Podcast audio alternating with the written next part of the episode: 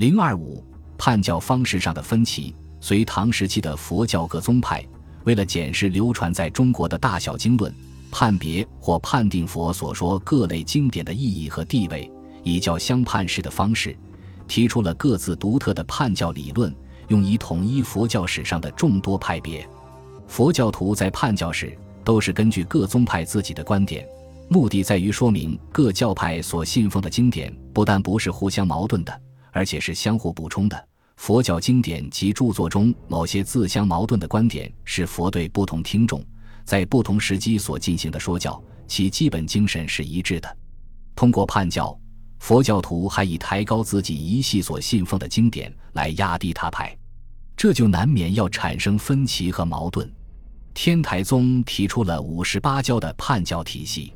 所谓五十是说佛的说法，分先后五十：第一十讲华严。第二十讲小乘教，第三十讲一般大乘，如大吉、宝积等；第四十讲般若，第五十讲法华、涅盘。天台宗认为，《法华经》描绘的是佛教的最高境界，因此奉之为最高经典。所谓八教，又可分为化法四教和化仪四教，都是强调佛对不同水平的听众运用不同的传道方法。天台宗为了抬高《法华经》和本宗的地位，判定《法华经》为原教中的纯元和独妙，而把其他各种经典都说成是有缺陷的，反映了天台宗人的宗派主义观点。三论宗集藏的判教主张是：佛的所有言教一律平等，并无高下的区别，但可以把佛说分为两类。从法讲，有菩萨藏和声闻三藏。从人讲有大乘和小乘，大乘中又分为三类：一是华严，二是般若，三是法华和涅盘。这都是对不同对象的说法，但各种说法又无不归于究竟。吉藏还提出判教式的四重二谛论，把毗昙、诚实、摄论、葛派一律贬为低级的，而把他自己的所谓阎王律诀的解释说成是最高的。但吉藏的主张和一般只从抬高自宗地位出发的判教还不完全相同。他把涅槃放在法华之上，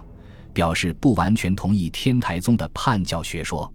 唯识宗的判教主要是依据《解深密经》的三世说，认为佛的一代教化是初说苦集灭道四谛，此说无自性，最后说三自性。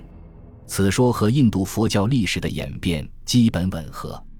华严宗在吸取前人判教学说的基础上，加以重新组织，由法藏提出五教十宗的判教体系。所谓五教，是指小、始、中、顿、圆，也就是小圣、三成和一成。法藏把天台宗人吹捧为纯元独妙的《法华经》享于宗教地位，而把他们所尊奉的《华严经》摆在最高的一成别圆的原教地位。同时又取天台宗化一四教中的顿，变天台宗的四教而为华严宗的五教。法藏的弟子慧愿认为法藏的五教，只不过是在天台的四教之外又加了一个顿教，意义不大，因而传《勘定记》，表示对于五教判事的意义。城关维护五教之说，斥责慧愿的意见为一说，慧愿因而也就被并斥于正统的华严宗人之外。五教是从约法分类的，从约义分类又有十宗，即我法具有宗，法有我无宗，法无去来宗，现通假实宗，俗妄真实宗，诸法但明宗，一切皆空宗，真德不空宗，相想具觉宗，原名具德宗。法藏十宗说，具体把印度大小成诸派分在五教之内，他判教的目的和天台宗一样。并不只是为了对全部佛教再来进行一次全序和分类，更主要的还是为了抬高本宗地位。律宗判教分为化教和智教两种，以此总括佛教诸派。化教是佛陀经论所全，是如来教化众生，使其发生禅定和智慧的教法。化教又分性空、相空和唯识三宗。智教是戒律所全，是如来教戒众生。对其行为加以治愈的教法，又可分为十法、假名、原教三宗。十法宗一俱舍，主张色法戒体，假名宗一诚实，主张非色非心戒体；原教宗则一法华涅盘楞伽，主张心法戒体。南山律宗认为自己就是原教宗，代表佛教发展的最高水平。佛教各宗派在判教方式上的分歧，主要是因为各宗派都是按照本宗的理论体系来进行的，他们的目的都是为了把自己一派的理论学说置于各派之上。在判教过程中，